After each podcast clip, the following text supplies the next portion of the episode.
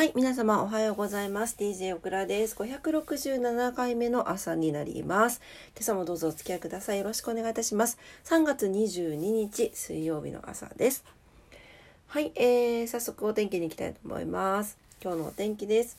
福岡市、今めちゃくちゃ晴れてるんですけど、えー、雨の予報が出てますね。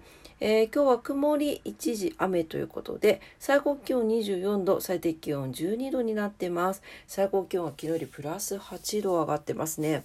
めちゃくちゃ暖かいじゃないですか。で、最低気温が昨日よりマイナス2度下がっています。花粉が非常に多い。4ポイント中4ポイントお気をつけ、お気をつけください。はい。で、強風注意報が出ております。マフ、マフ、マフちゃん、おはよう。うん、おはよう。はい、えー、言ったっけ？強風注意報が出ております。いつから、昼からか、12時から40%になってるんですけど、降るのかな？ね雨降るの今日。教えて。一応でも、ん？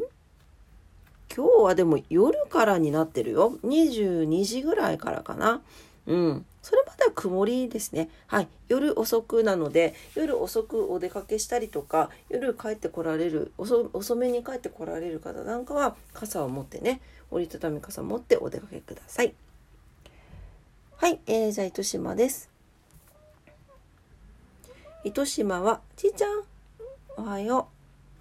はい、糸島曇り時々雨、最高気温24度、最低気温12度になってます。糸島も昨日よりプラス8度のアップです。えー、強風注意報が出ております。糸島も花粉非常に多いです。気をつけてください。東京です。東京は、今日花粉はやや多い。4ポイント中2ポイント。はい。えー、東京は福岡とはちょっと違くって、全体的にめちゃくちゃ晴れてますね。いいですね。えー、引き続き晴れて気温がぐんぐん上がりますということです。最高気温が22度、最低気温が13度前後になっております。はい。で、えー、明日昼頃から次第に雨が降り出すそうです。はい。では今日は何の日です？3月の22日。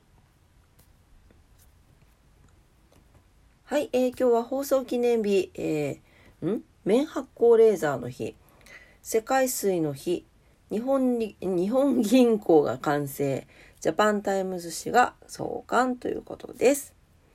はい、えー、放送記念日ですね。1925年、大正14年の今日、NHK の前身となります社団法人、東京放送局が日本初となるラジオの仮放送を開始したことにちなんで NHK が記念日に制定しております。東京放送局は1925年3月1日からラジオ放送を開始することを告知し、宣伝活動が行われておりましたが、東京放送局が購入予定だった日本に1台しかないラジオ放送用送信機が同じくラジオ放送局の設立準備をしていた大阪放送局に買い取られてしまうというトラブルが発生。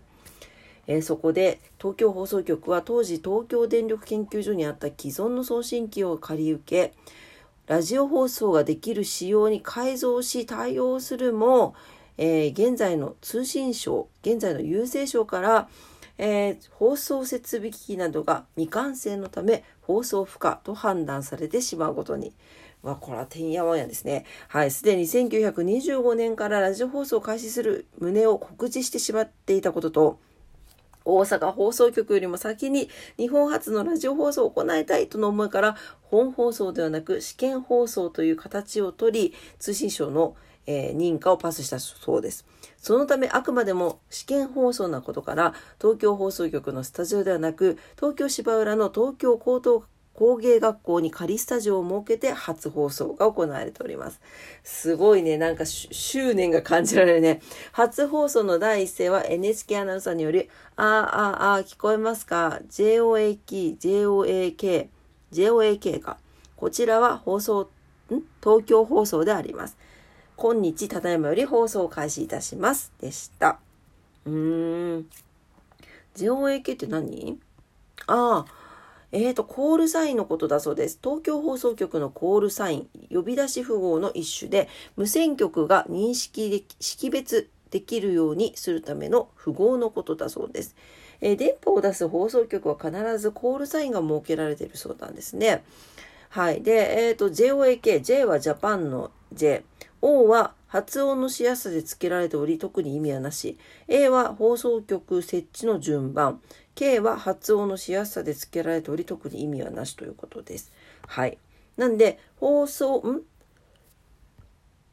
大阪放送局は JOBK なんだそうです。で、名古屋がその次で JOCK というふうになっているとなるほどね。そういうのがあるんだね。